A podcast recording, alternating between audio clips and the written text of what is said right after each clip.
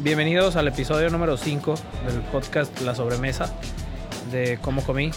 El día de hoy estamos, eh, estamos invadiendo un lugar que nos gusta mucho, que es Blake.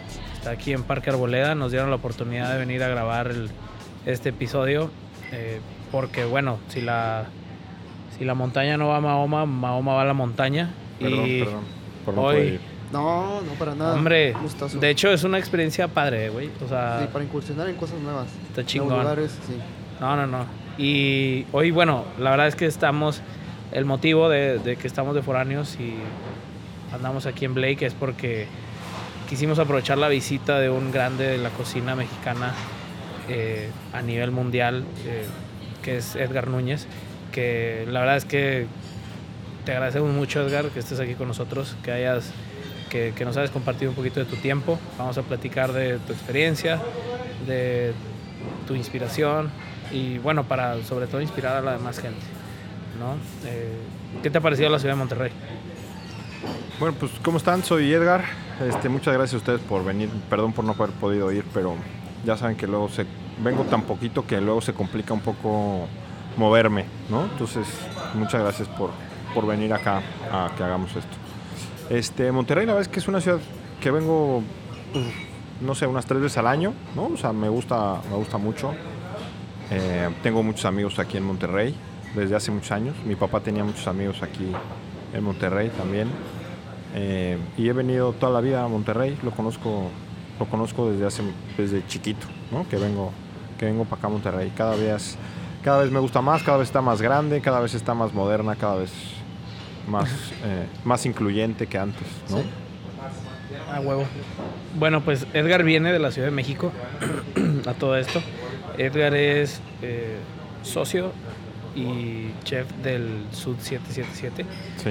que es uno de los mejores restaurantes a nivel Latinoamérica. ¿Qué número es, Edgar? 50 Recordando. Eh, de Latinoamérica somos el 14 y del mundo el 64. Madre, güey. No, eso está demasiado heavy. ¿Qué es lo que, bueno, y en qué, otro- qué otros proyectos son los tuyos? Bueno, tenemos un comedor, ¿no? Comedor Jacinta, que es como comida que se come en mi casa. Y también tenemos unas pizzerías de pizzería napolitana. Es lo que, es lo que tenemos. ¿Cómo se llama la pizzería? Se llaman Ardente.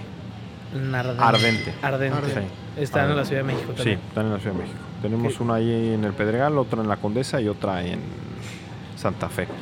Me decías que te gustaba mucho la Ciudad de México antes de empezar. Sí. ¿Cuáles son las zonas que más te gustan? Pues es que depende, ¿no? O sea, depende para qué. Yo casi crecí en el centro. Cuando era chavo, mi papá tenía negocio ahí en el centro. Y entonces ahí de chavillo siempre estuve, pues después de la escuela y los fines de semana metido ahí en el centro. Y me gustaba mucho el centro. Ahora ya tiene mucho tiempo que no voy. O sea, he ido, pero pues ahora ya está bien diferente, bien cambiado. Em, pero yo siempre estuve mucho tiempo ahí metido en el centro, ¿no? ¿Cómo se te ocurrió la idea de Sud 777?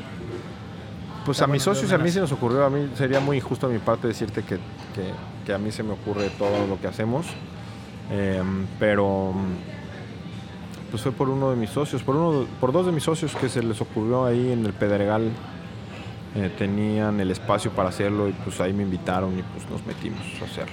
¿Cómo me contabas que tu papá llegó de Barcelona, Sí. escapando de la guerra, conoció a tu mamá aquí? Sí, ¿Cómo empieza tu trayectoria por la cocina? ¿Qué estudiaste? No, ¿Dónde fíjate- creciste? Yo crecí en la Ciudad de México siempre. Este, eh, yo no tengo la historia esa como mucha gente que tiene la historia de con sus papás o con sus mamás o con sus abuelas Claro. que cocinaba. Yo la verdad que no, a mí nunca me gustó eso de andar ahí metido en la cocina, ¿no? O sea, yo era bastante rebelde, bastante indisciplinado y este hasta que me fui de mi casa y me fui a buscar chamba. ¿Te y- fuiste de tu casa? Sí, me fui de mi casa ¿A qué Neta, edad? güey. a los 16 años. Yo nada más acabé la secundaria. En buenos Este, términos. Sí, pues sí. Eh. O sea, estudié la prepa, pero no la acabé, ¿no? Este, debo por ahí química o algo así, creo. Y yo creo que ya no la acabé, ¿no? Este, y me fui a buscar chamba y, y en una de esas chambas, pues el único lugar donde pude trabajar era en la cocina y ahí fue que me metí. ¿En cuál cocina fue que trabajaste? En un, en un hotel en Barcelona, justo. Me fui con mis abuelos allá y pues así fue que lo, que lo busqué. Y, bueno, más bien yo quería trabajar en el casino de un hotel ahí. Ajá. Como era menor de edad, pues no podía y entonces me metieron a la cocina. Empezaste de cocinero, de Sí, empecé lavalan- lavando, ¿no? O sea, empecé lavando ahí. Y después, pues me quedé, me regresé otra vez a México. Este, ahí medio me contenté con mi papá. Y después, este. Me dijo que llegaba un chef francés a abrir ahí un club de industriales donde mi papá iba, como el club de industriales de aquí de Monterrey.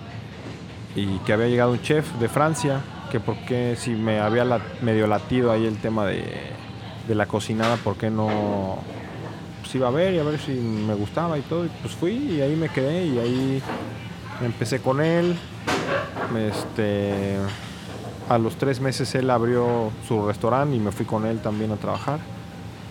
Y ¿Sigue abierto o ya? no, no, ya no, el chef murió. Hace va que sea cinco o seis años que murió. Este y no, ya no, ya no sigue, ya no sigue. Pero yo creo que hubo una vida antes y una después de él en la Ciudad de México en el tema de restaurantes, ¿no? Él como que cambió la escena gastronómica de la Ciudad de México.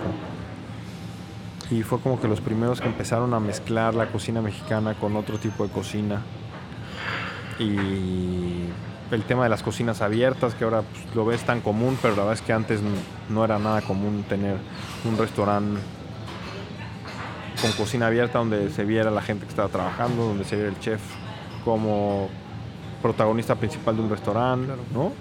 Entonces, este, pues creo que él abrió mucho en, en la Ciudad de México y en México, ¿no? Que al final, pues, aunque pues les guste o no les guste, la Ciudad de México siempre va a ser como la que, eh, pues digamos que es donde primero llegan las cosas. La ¿no? que marque la la- pauta. La que marca Claro. la tendencia, este, no solo en México, sino en muchos lugares de Latinoamérica, Sí, ¿no? claro. Este, y ya no hablamos en música, pues en todo lo que sea música a nivel, este, a nivel hispanoparlantes, pues la Ciudad de México es durísima y poderosísima, ¿no?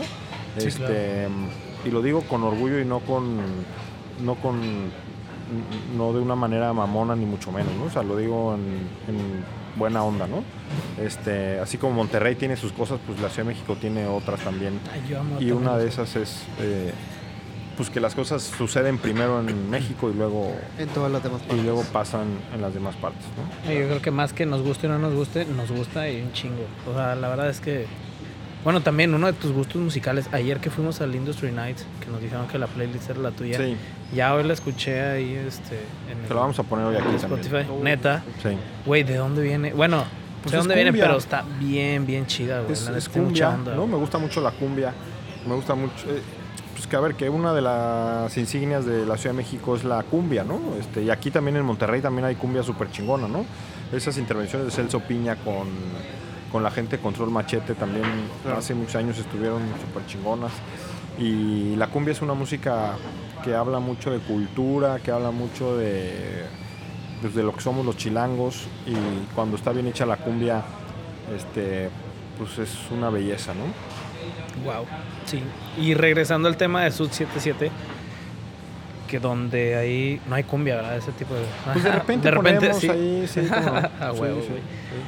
¿Cómo fue que fue desarrollándose la idea contigo y con tus socios de, del Sud?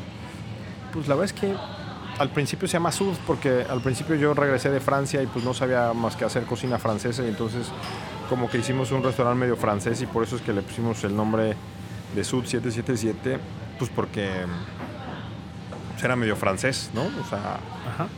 Entonces después hubo un momento en el que dije que yo ya no quería copiar cocina, que yo ya no quería hacer comida de otra gente y fue que empecé a hacer mis menús, mis cositas y fue cambiando poco a poco la cocina del restaurante con el apoyo de mis socios. Eh, pues ahí la fuimos variando, la fuimos cambiando hasta ahora, ocho años después, pues es lo que es Ocho años. ahora. ¿no? O sea, el restaurante va a cumplir 11. Va a cumplir 11 años este año. Este, pero pero yo creo que empezamos a cambiar hace 8 años, 7 años más o menos. Oye, A todo esto, la cocina, o sea, tú te fuiste, empezaste a trabajar en, eh, en lavalosas y todo ese sí. rollo de la cocina. En algún punto, ¿cuándo fue cuando dijiste este pedo es la neta? O sea, esto es lo que yo no, quiero eh, hacer. la verdad es que no lo pensé así, ¿no? O sea, ahorita hace 20 años que yo empecé este, este, esta profesión, este, pues yo la verdad es que nunca dije que esto era lo mío, ni nunca pensé, ¿no? O sea, sino que simplemente, pues ya cuando te das cuenta, pues ya tienes muchos años metido ahí, no sabes hacer otra cosa y pues mejor le sigues dando a lo que aprendiste, ¿no? Pero una cosa es cocinar y otra cosa es la capacidad de crear, como es lo que haces. Desde- te fuiste a Francia, ahí aprendiste todo. ¿Cuánto tiempo? ¿Dónde? No, o sea, yo, yo he aprendido en muchos lados, ¿no? ¿no? no nada más en Europa, aquí aprendo un chingo. Venir a Monterrey, este, he aprendido muchas cosas de, de estos dos días que he estado aquí, ¿no? Eh, aprendes, si tienes la cabeza y la mente bien abierta y la boca bien cerradota, aprendes muchas cosas de, de cualquier lugar donde no crees que vas a aprender algo, ¿no? O sea, este tener eso siempre bien consciente de que en cualquier lado, no importa si es una pizzería, no importa si es lo que sea, eh, puedes aprender eh, cosas, ¿no? Y a mí me gusta aprender y entonces al final regresas a tu cocina después de un viaje diferente de como cuando saliste, ¿no? Entonces eh, es bien bonito esta carrera que te da la oportunidad de viajar y de conocer pues, gente como ustedes, este, gente como la gente de aquí de Blake, gente como la de la, la- la pizzería de Milk y que te puedas llevar un poquito de ellos y al final después de mucho tiempo empiezas a archivar cosas en la cabeza que en el momento que necesitas hacer algo todo se empieza ¿no? se empieza a juntar, se empieza a juntar, son como fichas bibliográficas y empiezas taca, taca, taca, taca, taca, y al final, eh, por eso yo no creo tanto en la creatividad, ¿no? O sea, más bien, la creatividad es el resultado de todo el conocimiento que tienes aplicado a lo que necesitas en ese momento, ¿no? Y cuando ustedes ven un plato y me dicen, oye, qué creativo eres, lo que pasa es que ese plato ustedes ya están viendo la parte final de un proceso que tarda demasiado y que tiene demasiadas pruebas y errores, que para que tú te comas ese plato yo ya eché a perder 20 veces eso, ¿sabes? Entonces tú al final, el cliente al final llega, se siente y dice, wow, qué chavo tan creativo es este tipo, ¿no? Este, te hablo por lo menos de mi caso, a lo mejor Sí, hay, sí. hay gente que se agarra y pum, ¿no? Pero al final yo creo que no está bien analizado por qué la gente es creativa, ¿no? La, la- la creatividad para mí no existe, ¿no? La creatividad viene, es el resultado de un cúmulo de experiencia y de conocimiento que adquiriste a través de los años Sí, y que tu cerebro lo puede ordenar Claro. de manera que tú quieres hacer, ¿sabes? Por eso, este, por eso te digo que la creatividad no existe. Es la forma en la que le llamamos a esa forma de poder ordenar en el cerebro toda la experiencia que tienes haciendo eso, ¿no? Sabes como, como aquí querer armar algo, pues a mí me parece bastante creativo poder armar esta mesa como la armaron. Yo no lo podría hacer pues porque no tengo experiencia haciendo esto que ustedes hacen, ¿no? Entonces eh, yo llego y digo, ay cabrón, qué chingón armaron una mesa como si fuera, ¿no? estudio. Pero pues a lo mejor para ustedes agarran y dicen, no, pues es que esto es lo que hacemos nosotros todos los días, ¿no? Entonces agarro, lo pongo, entonces todo el mundo va a decir, "Oh, estos güeyes, qué creativos y qué tal, ¿no? No, no es eso, ¿no? O sea, es una manera de que su cerebro ordena el conocimiento que tienes a través de tantos años de hacer lo mismo y repetir y repetir y repetir y repetir y que tu cerebro ordena, acomoda y se pone en, eh, en un espacio y forma diferente al que están acostumbrados a hacer, ¿no? Pero no es creatividad, no es más que esto que te, que te digo de, de un cerebro ordenado, de un cerebro repetitivo, de, un, de, un, de una condición y de una forma, ¿no? No es hacer algo desde cero. O sea, no es, la creatividad se entiende como un concepto en el que tú, ¡pum! Mágicamente, güey, tienes la, capacidad de crear cosas. Es y- mentira. sí, Para mí eso no, o sea, no sé si exista gente así. Yo la verdad es que no creo, ¿no? Este, no creo que sea Claro, de esa manera. O sea, me acuerdo mucho, mi papá un día me enseñó a Dalí cómo era su proceso creativo y Dalí se acostaba con una pluma en la mano, se acostaba en un sofá con un con una pluma o con una cuchara en la mano Y entonces el güey cuando se quedaba dormido, cuando se empezaba a quedar dormido, se, dormía con un, con un cuaderno para pintar en aquí, arriba. Entonces se acostaba, se ponía la cuchara acá y cuando se quedaba dormido, la cuchara caía, lo despertaba y entonces él empezaba a pintar. Porque en el subconsciente decía que se almacenaba todo este desmadre que tú tienes. Digo, ¿a quién, quién no ha resuelto, digo, no sé si ustedes, pero ¿quién no ha resuelto algo en un sueño, en una cosa que estás acostado y que dices, no mames, claro, ese Así era. cable lo debí de haber acomodado así, así, así, en lugar de así, así, así, ¿sabes? O sea, porque tu cerebro logró ordenar en un subconsciente consciente ese problema que tú tenías, ¿no? Entonces, eh, así es como veo yo este desmadre de... Yo duermo igual al lado con una con una libreta al lado de mi cama. Que hay veces que tengo cosas que no puedo resolver. Y estoy tan clavado en esto que no puedo resolver. Que me imagino que mi inconsciente o subconsciente está trabajando, trabajando, trabajando. Y de repente soñando lo soluciono. ¿Sabes? Y entonces me, me levanto y escribo. Hay veces que no sé qué escribí en la noche, que trato de leer y digo, no mames. Como ¿qué- sonámbulo. ¿Qué, qué- qué escribí aquí? ¿no?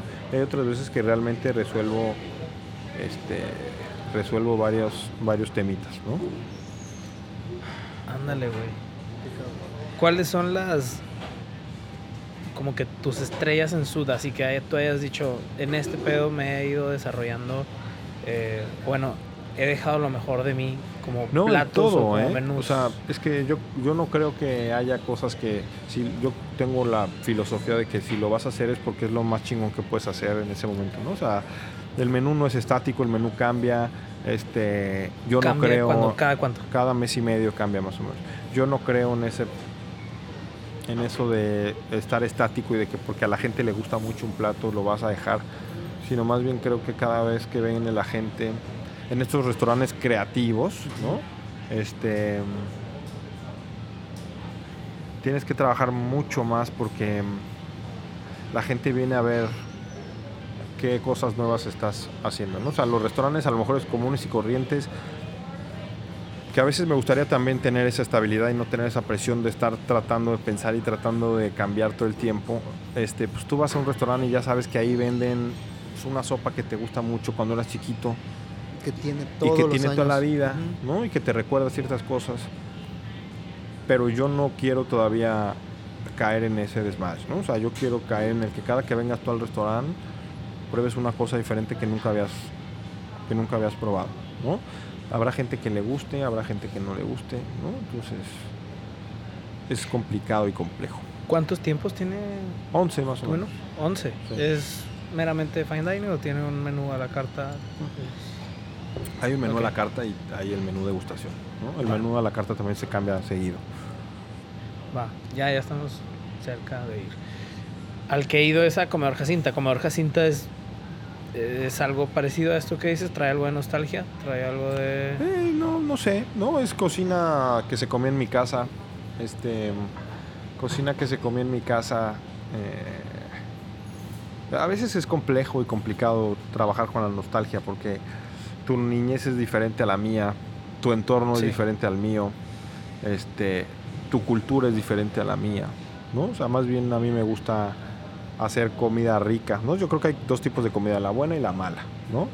Pero en Comedor Jacinta tratamos de hacer un poquito de cocina tradicional que se comía en mi casa. Un ejemplo, ¿me puedes mencionar algunos platillos que tengan? Yo nunca eh, este, cerdo en mole verde, ¿no? Este, enmoladas, un fideo seco, ¿no? O sea, cosas que se comían en mi casa, que a lo mejor en tu casa también, o, en la casa de mucha gente también. Pero a lo mejor con un poquito mejor producto, porque pues a lo mejor hace 20 años la gente no tenía acceso al producto que hoy tenemos acceso, ¿no? A lo mejor un poquito más cuidada las cocciones, este, haciendo un poquito cosas que sabes que van a mejorar el plato.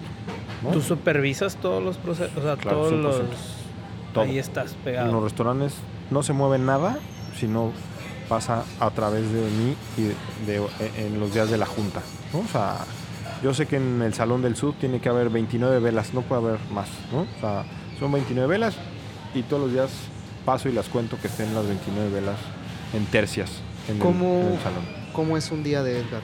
¿Te levantas? ¿Vas? Sí, me levanto, estoy con mis hijas ahí un rato, ¿no? Eh, me levanto a las 7 de la mañana, estoy con ellas, hasta que la grande se va a la escuela, ¿no? Este, la lleva su mamá a la escuela, estoy ahí. Eh, después me quedo con las dos chiquitas un ratito, me voy a hacer ejercicio. Regreso a las 9 de la mañana, me baño, me voy al restaurante a las 10, 9 y media, 10 ya estoy ahí en el restaurante. Y de ahí, pues, hasta- conforme va cambiando y conforme va saliendo cosas todos los días. Es otra de las cosas, el ejercicio. Tú haces un chingo de ejercicio, ¿verdad? Pues no chingo, pero una hora al día, por ejemplo, ¿no? Juego una vez a la semana béisbol y una vez al, cada Ah, 15 decías días que, que hockey sobre béisbol. hielo, ¿no? Pero así mucho, mucho, mucho no, no hago tanto, ¿no? O sea, una hora me parece lo más sano que todos Ya. deberían de hacer al día, ¿no? Claro, pero te mantienes en forma. Eso Sí, un- es me un cuido, me cuido, me cuido la comida, bebo muy poquito, este, ¿Qué es lo más importante para mantenerte en forma en este la comida, giro? ¿La el comida o el 80% es la chupe? comida. Bueno, el chupe ni hablemos, ¿no? O sea, pero la, la comida, ¿no? O sea, el chupe te arruina el triple que la comida, ¿no? Sí. Este, pero, pero la comida, No tienes que andar probando ahí de todo. sí, sí, sí, sí, por eso. Pero proba- una cosa es probar y otra Exacto. cosa es echarte todo el plato a la boca. Exactamente. Es Sí. dejarte caer. Exactamente. De dejarte caer, estaba recordando hace mucho. Yo regularmente por viajes de trabajo voy al Pedregal y ahí está Adidas. Claro, son mis super clientes, son mis amigos. Ah, Los ¿en tengo muy seguidos, ¿sí? Sí, sí, sí. ellos, o sea, pues, de hecho, me regalan toda la ropa del CrossFit, ellos me la regalan. ah. Porque Adidas y Reebok son la misma. Ándale, exactamente. Son la misma. Adidas y Reebok. Entonces Sí. ahí está en el Pedregal. Sí. Mi primera experiencia con un, pro- con un proyecto tuyo fue, estábamos en la oficina y regularmente estamos todo el día y vamos, pidieron de comer, ¿Fueron o les llevaron? nos llevaron. Sí, a mí- Toño, ¿no conoces a Toño? Eh, no, Este Antonio Mayorga, no, no. que trabaja ahí en Adidas. Ah, sí. Él es el que siempre me pide para él y para sus jefes, me pedía de los food trucks, ¿no? Eh, a eso, a voy. Sí. Sí, sí, sí, o sea, comida así de, oye, pues vamos a pedir de comer a un food truck que está aquí cerca, que se llama Burger Lab, eh, que era el ejemplo, o sea, que era como que... Pionero. Te estoy hablando hace cuatro años. ¿eh? Sí, sí, yo empecé ese, ese tema de los food trucks en México y quería yo, en- quería demostrarle y se los demostré, nada más que no les gustó, demostrarle a- al gobierno cómo se podía hacer comida callejera em, en forma de un restaurante, ¿no? O sea, cómo podías pagar impuestos, cómo no podías joder el medio ambiente, cómo podías tener horarios establecidos, cómo podías generar empleo, eh, muchas cosas que al final pues al, al gobierno no le interesó pues porque al gobierno no le interesa que entre dinero limpio a ellos, ¿no? Entonces eh, el, el- el- el gobierno pues le interesa esa informalidad pues porque son su brazo A torcer. no, no, son su brazo político, ¿no? Porque cuando necesitan votos, pues ahí los tienen. Cuando necesitan acarreados para las ma- manifestaciones, ahí los tienen, porque los tienen amenazados, ¿no? Ujú. Te iba a decir tema de- comprados, pero. sí, sí. sí, comprados, amenazados, ¿no? Como me quieras decir, este, con, con ellos, ¿no? Entonces, eh, pues no les gustó tanto, pues que un camión no les pagara a ellos en lugar de pagarle, pagar los impuestos, ¿no? Entonces por eso me cansé y ya lo cerré. ¿Hace cuánto cerró Burger? Pues recién que abrí Jacinta, que tiene dos años y medio, más o menos. Otra Dos pregunta. años. Muy buena hamburguesa. Muy buena. La verdad, digo, hace Sí. cuatro años fue una muy buena sorpresa. Eran, eran unos camiones que yo vi en Italia y me los traje y camiones de 100 mil euros ¿no? que, que- que compré y pues, eran 100% independientes de todo lo que me digas, ¿no? O sea, de luz, de agua, de, de, de todo, ¿no? y O sea, estaban así, de lleno. Sí, Sí, lleno. tenía Yo tres, la verdad, tenía uno de mariscos que se llama Barra Vieja, Rosticé, que era de puros rostizados, y eh, el de Burger Lab.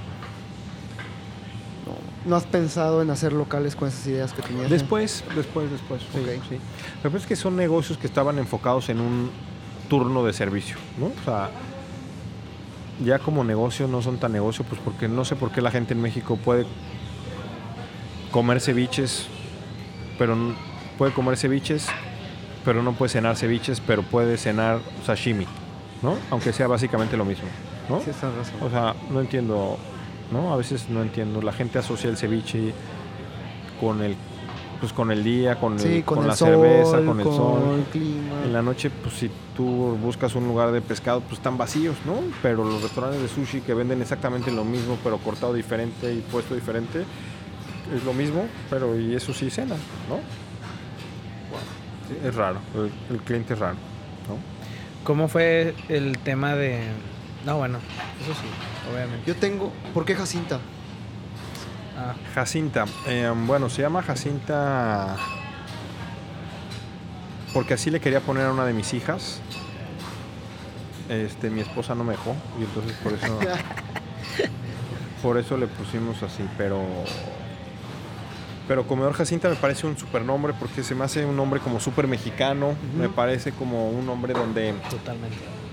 donde habla de la mujer mexicana, que gracias a la mujer mexicana la gastronomía ha pasado por generaciones y que no se le ha dado como el reconocimiento que se le debe de dar a la mujer. Que gracias a ella es que la gastronomía ha pasado hasta ahorita, ¿no? Estas cocineras tradicionales, esta gente que sin ellas pues no tendríamos cocina, ¿no? Claro. En el tema de, digo, regresando otra vez al, sud, ¿dónde fue cuando fuiste como que ya... Bueno, hay algo que hay algo que se menciona, que eres como que muy de ingredientes locales.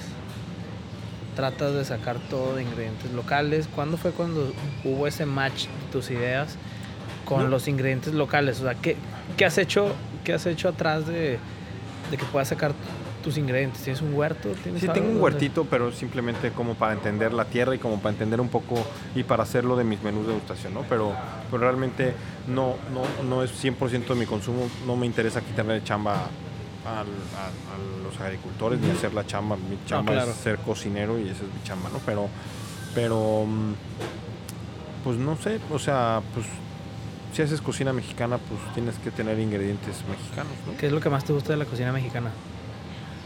Es un platillo, así pues como tal, que sea la tu... cocina me parece Me que la cocina es de de momentos no o sea no me parece que puedas tener algo así que puedas comer toda la vida no o sea cuál es tu comida favorita no o sea hoy un ramen que me comí en la tarde pues esa era mi comida favorita no si no pues para qué me la como no o sea Ah, ya. tengo Ya te entiendo. tengo pues siento que la comida es de Momentos. momentos más que de más que de otra cosa ¿no?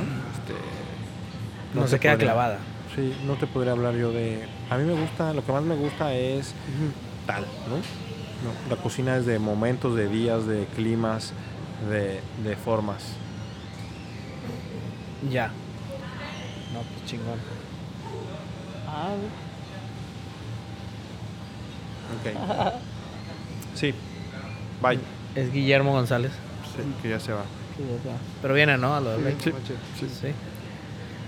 Sí, pues es que, ¿qué propuesta traes? Bueno, antes de tocar el tema aquí de Monterrey, ¿y aquí en Monterrey hay un lugar en específico donde te guste comer? No, pues hay muchos lugares, ¿no? O sea, hay muchos lugares. Este, no sé. Pues hay muchos, ¿no? O sea, pues desde Pangea hasta, ¿no? O sea, no quiero decir nombres porque luego se me olvida alguien y sería muy injusto dejar de nombrar a alguien, pero pero creo que Monterrey pues cada vez está mejor en restaurantes, en cocina, en cocineros, en propuestas, en ¿Harías algo aquí en Monterrey? La pregunta. pues no sé. No sé. Nunca digo que sí ni nunca digo que no. ¿Quién sabe? ¿No? ¿Quién sabe? Hace muchos años íbamos a abrir aquí en Monterrey. En la plaza esta que está ahí, San Agustín, me parece, que está Ajá. frente al Quinta Real. Sí, sí. Los dueños nos fueron a buscar para abrir. Jacinta o Sud.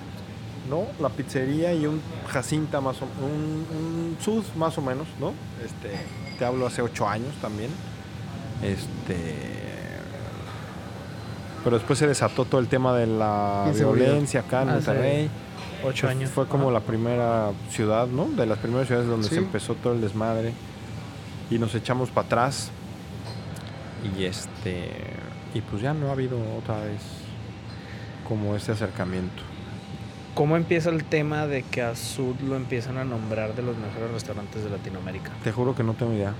No sé. ¿Cómo te llegó la noticia? ¿Dónde estabas? ¿Qué estabas No, te mandan los mails, ¿no? Este, y pues aparentemente van jueces a probar y a votar. Ni idea quién sea los jueces. ¿te Pues más o menos tenemos idea Ok. de quiénes son, ¿no? Pero, pero nunca sabes, ¿no? O sea, no sabes la mayoría de las veces. no ¿Cómo se te hace ese tema? Tú haces tu mejor esfuerzo, ¿no? O sea, tú O sea, todos los días haces tu mejor esfuerzo. Quien no te diga que... no le interesa es un mentiroso y, y quien te diga que le vale madres es un mentiroso, ¿no? Este, es una cosa que se siente bien bonita, ¿no? O sea, se siente, yo por supuesto no creo, la cocina no tiene, la, la cocina no es una carrera de 100 metros, quien, quien llega primero gana y quien llega al final pierde, ¿no? La cocina es tan subjetiva como todo, que yo lo único que le criticaría a la lista es que haya posiciones, ¿no? Porque, te repito, no quiere decir que el uno sea 50 veces mejor que Claro. el 50, ¿no?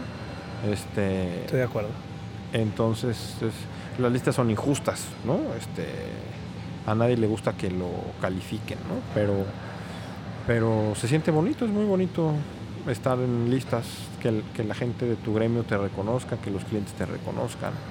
Este, Palego es buenísimo, ¿no? O sea, es Claro. muy, muy, muy bonito para el staff, para, Para todos. para todos, ¿no? Entonces, ¿Les Eh, atrae clientes eso? sí, sí, sí, por supuesto, sí, por supuesto.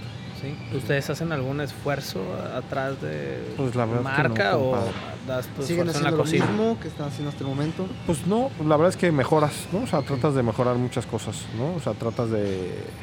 Tratas de. de corregir cosas que a lo mejor no hacías antes, ¿no? Claro. Ayer que platicábamos de, de Oaxaca, que me decías que había sido Oaxaca y que Criollo era tu- uno de tus lugares favoritos. Y para mí, Ajá. eh, que Criollo cambie su, su menú diariamente, no lo concibo. No te sabría decir cómo le hacen o si sí lo hacen o no lo ¿Se hacen. te hace algo que admiras también? Sí, por supuesto. ¿no? O sea, cambiar las cosas al- en todos los días, pues sí es muy complicado. ¿no? Yo tengo un poco más de procesos en el cual funciona No un poquito fácil. diferente. ¿no? O sea, somos tanta gente trabajando ahí ¿Cuántos y trabajan? controlo tantas cosas en costos, en sistema, en cosas que para mí no es fácil. Tú estás metido todavía en costos, sistema, 100%, administración. 100%, Ok. 100%. ¿no? Entonces es un poco más complicado. O sea, digo, hombre, obviamente tengo a Pamela, que ella es la que me controla y me dice, chef, te estás gastando mucho en esto, ¿no? O sea, que al final, pues, pues para eso está, ¿no? O sea, para controlarme, ¿no? Este, para ordenarme un poquito. Entonces, este, yo le hago mucho caso, ella es mi jefa, ¿no? Ella es la que, ella es la que me dice si sí o si no puedo hacer muchas cosas y al final me funciona, me funciona esas cosas, ¿no? O sea, me funciona en controlarme los gastos, me funciona en, en no excederme en, en- en los costos, en no excederme en muchas cosas, ¿no? O sea, para eso está ella. ¿Cuáles son los ingredientes que más te causan un costo? Eh, hablando en general, hablando en general. o sea, Pues las verduras. Marisco. Las Verduras. verduras, Ajá. güey. Neta. Sí. Órale. Las verduras es de lo más caro que hay. Sí. Hay verduras que puedes conseguir hasta en 65 pesos una pieza de cebolla. ¿Qué? Por la calidad de la cebolla. Sí, por, por la rareza, por la... ¿no? O sea, Y a ti te gusta ese- ese pedo. O sea, me, me- me- reta más cocinar una verdura que un pescado, ¿no? O sea, el pescado lo pesas a cierto gramaje y se haces una formulita y se hace, ¿no? La- las zanahorias del mismo huerto no son iguales, ¿no? Órale. ¿Qué sigue para Edgar? Nada, no sé. No planeo nada, ¿no? O sea, Seguir chingándole. que la vida me lleve ahí por donde me tenga que llevar. Bueno, comedor Jacinta en Colombia. Sí, el Ahora. comedor Jacinta en Colombia, pero pues te digo que esas son cosas que solito me, ¿Por qué Colombia? Medellín. por un amigo que fue, probó, vio, le gustó. Yo también creo que la cocina mexicana de Jacinta es bastante exportable, mucho más que el sur. Este, Totalmente. Y creo que nosotros los cocineros debemos de llevar la cocina mexicana a que se conozca como, se, como es y no como la conocen, ¿no? yo fielmente me creo un evangelizador o un eh, promotor de la cocina de mi país y enseñarle y mostrarle a la gente cómo es la cocina mexicana de veras, para mí es una satisfacción súper fuerte, ¿no? Más que cualquier otra cosa.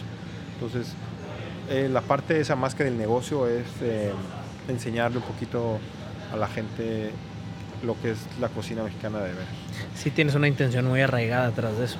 O sea, sí, Sí. es tu, tu- tu escudo es la cocina mexicana y voy Eh, a mi escudo es México, madres. mi país, México. ¿no? Este, Y la Ciudad de México. Es un ciudad- chilangazo. la Ciudad de. México, pero pues al final la Ciudad de México está representada por toda la gente de, de- de todo el país, ¿no? O sea, todos tienen parientes que han ido a vivir a Ciudad de México. Entonces, Sí, claro. Sí, la Ciudad de México es eh, un... es un centro, es un... Sí, es un centro donde todo mundo ha ido a Ciudad de México y, y la Ciudad de México me parece que es tan rica pues porque tenemos la influencia de toda la gente de todos los estados que viene.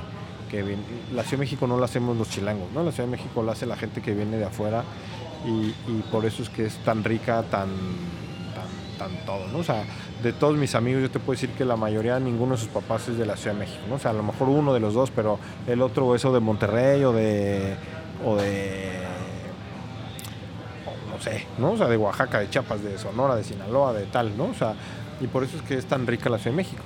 Este, tenemos la inmigración de toda la gente de todo el país y de toda Latinoamérica y de Europa y de todo, ¿no? Y entonces eso hace una ciudad rica en todo. Sí, diversa, rica, todo. Oye, lugares que te gusten de la- fuera de la Ciudad de México para comer, la cocina. Que más que te gusten, porque ya vi que eres así como que abierto a lo que sea. eh, que tú digas, aquí vale la pena que vayan. Eh, a ¿De México la cocina. o de, De México, de todo el país de? México. No, país de México. Eh, um, pues Oaxaca, No, Oaxaca es una Mérida, mamada. bueno, Yucatán, ¿no? Este, Sinaloa, Sonora, Sonora. Monto- Monterrey, ¿no? Este, Ensenada. Guadalajara, Ensenada. Este, hay muchas cocinas que casi no se conocen, ¿no? La, la cocina colimota, la de Colima, que casi no se conoce y es riquísima. La cocina chapaneca, que también no se conoce y es riquísima. En Chihuahua también tiene unas cosas increíbles. Tijuana, ¿no? O sea, la verdad es que en todos lados está bien Y chingón. son diferentes, ¿no? Muy Aparte, diferentes. o sea, son Michoacán, totalmente diferentes. Este, Tabasco. Sí, es que la verdad es que en todos lados, gracias a Dios, tenemos un país bendito donde comemos chingón en donde sea. ¿no? Sí. Tú has estado en la mayor parte de los Sí, lugares. conozco todos los estados de México. Todos. Todos. Los 32. Todos los conozco. Todos. He estado por lo menos en la capital de todos los estados. Tlaxcala. Sí, claro. Neta. Tlaxcala, Tlaxcala es la cuna de mi garnacha chilanga favorita, ¿no? Los tacos de canasta. Son originarios de Tlaxcala, ¿no?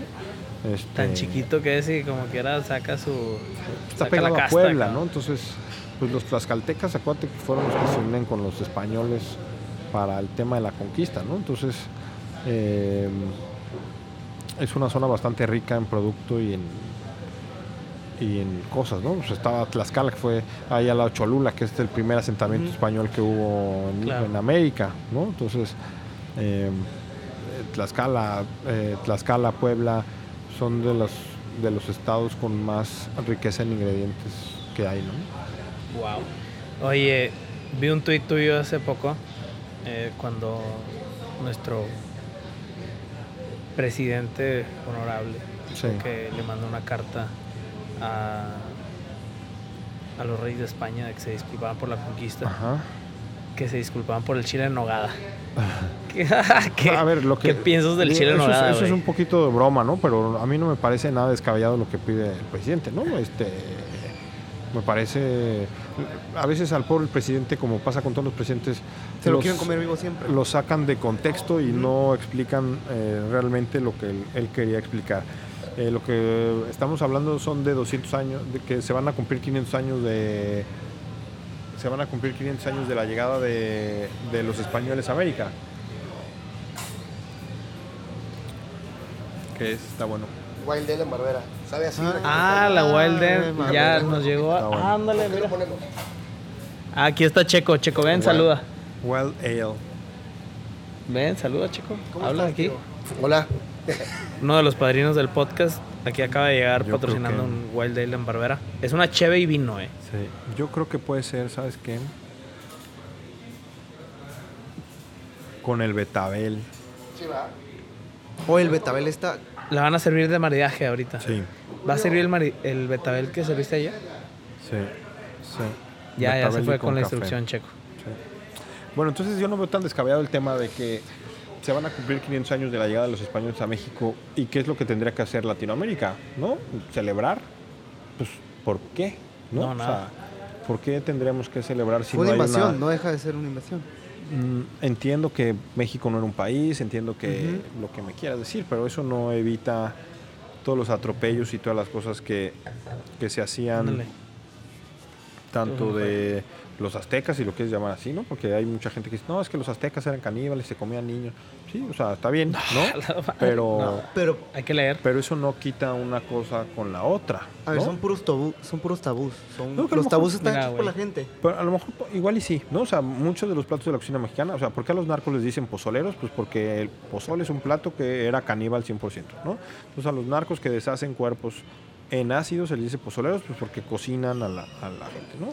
El pan de muerto viene de que se comía el corazón de la gente y este lo cambia, ¿no? Está bien que no se hable de un contexto de hace 500 años, pero tampoco o sea, está bien que no juzguemos la historia de cómo fue hace 500 años, pero tampoco es una cosa que vamos a celebrar, ¿no? O sea, tampoco es una cosa que vamos a celebrar sin que haya un, pues la cagamos y la cagaron y haya una reconciliación, eh, o sea, Pacífico, bueno, ¿por qué armónica. hace dos años o tres años el gobierno español le pidió disculpas al pueblo judío por haberlo expulsado hace 500 años de sus tierras y los hicieron españoles y, ¿no? O sea, Está no- razonable, no me está parece- razonable. Sí, lo, lo explicas en Sí. un contexto bastante. no me parece Correcto. nada descabellado ni nada de, De que un país de primer mundo eh, eh, debe de reconocer eh, los atropellos que se hicieron en el pasado, aunque nosotros no hayamos hecho nada ni nos hayan hecho nada. ¿no? Mi papá decía que no hay nada más peligroso que los nacionalismos, porque el nacionalismo te hace sentirte orgulloso de algo que tú no hiciste y de odiar a gente que nunca te ha hecho nada. ¿no? Entonces, eh, por eso lado la- yo lo yo lo veo no Eh, no me parece eh, no me parece nada nada descabellado que el presidente aún a 500 años de, de la llegada de los españoles pida un perdón un, un- una aceptación no o sea Más una aceptación, yo creo. Este, una, una aceptación amigable de que sí. O sea, no sé, ¿no? Yo sí Claro. apoyo bastante al presidente en, en ese aspecto y, y reconocer que sí que nosotros también hacemos cosas malas con nuestros propios pueblos indígenas. Me parece 100% de acuerdo. Él lo ha dicho. Él va a pedir perdón en nombre de todos los mexicanos a muchas de las etnias o culturas de las que se siguen atropellando hoy en día. Em, pero eso no quiere decir que, que- que el gobierno o que la corona española no pueda pedir. O sea, hay una puta estatua en Mérida, me parece, Mérida, España, creo que es en Mérida, donde está Hernán Cortés pisando la cabeza de un azteca, ¿no? Y, y- y sigue ahí y, y me parece que, que- que son cosas que no deberían de estar eh, hoy en nuestros días.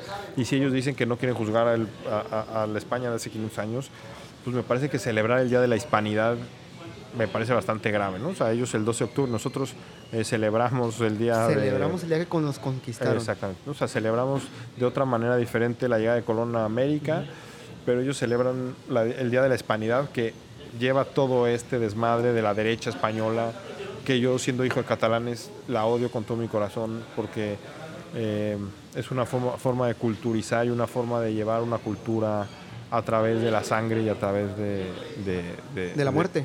De- a través de, ¿sabes qué? De desaparecer culturas enteras y eso no estoy de acuerdo, ¿no? Lo vi en el- unos museos así de Oaxaca, que así es. O sea, literalmente así es. Así es. Sí, sí, sí. Oye, y bueno, ¿te gusta el chile en nogada? No, no me gusta mucho. Hay muchos platos que, de la ¿Qué- cocina que qué- no me gustan. ¿Qué se ¿no? te figura el chile en nogada? No, mira, mi- es un plato que a mi papá le gustaba mucho, ¿no? Pero a mí me parece un plato, no, no sé, ¿no? O sea, fuera de mi contexto, fuera de todo. Perdóname, Edgar. En toda esta conversación, tu papá ha formado una parte importante en ti. Sí, lo mi que me papá he y mamá. ¿no? ¿Tu papá qué era? ¿Qué Nada. se dedicaba? Mi ¿A papá tenía dedica? tiendas de vinos, eso es todo. Tienda de vinos. Mi papá llegó a México y empezó trabajando de mandadero en una, ¿no? En una empresa, Herdes, de hecho, ¿no? La de los chiles. Verdes, Ok. Y ahí mi papá empezó a hacer sus negocitos, ¿no? Una última, Edgar, para que vayas a hacer el mise en Sí, para que Eh, ¿Crees firmemente en el que alguien puede crear algo muy grande desde cero? 100%. Desde no, o sea, desde lo más 100%, cero. 100%. que Y si no tienes existir. esa esperanza como persona, pues qué jodido estás, compadre, ¿no? O sea, porque puedes hacer cualquier cosa desde cero. Todos hicimos lo que tenemos desde cero, ¿no? Este, todo se puede hacer desde cero. La única manera en la que no te vas a morir nunca es dejando algo y haciendo algo por tu entorno y por tu dejando escuela con la gente que trabajas, em, con tus hijos, con tu comunidad, con tu país. Por supuesto que lo puedes hacer. Ah. Edgar, muchísimas gracias. Edgar, muchas, muchas, Muchas gracias, gracias. por tu tiempo. Un gustazo, güey. Espero que. Salud. Salud. Salud por esto. Espero que nos veamos allá en la Ciudad de México muy, Muy pronto. pronto. Ahí nos vemos pronto. Mucha suerte en el evento de hoy. Muchas gracias. Espero te haya gustado la estancia en Monterrey. No. Muchas gracias por cedernos este tiempo y nuestra mayor admiración hacia ti, hacia tu carrera, hacia tus negocios y ahí vamos a estar. Lo Por que favor. necesites, güey. Sale. Gracias. Un abrazo. Adiós. Órale. Gente, muchas gracias por todo. Nos vemos en el siguiente episodio. Hasta luego.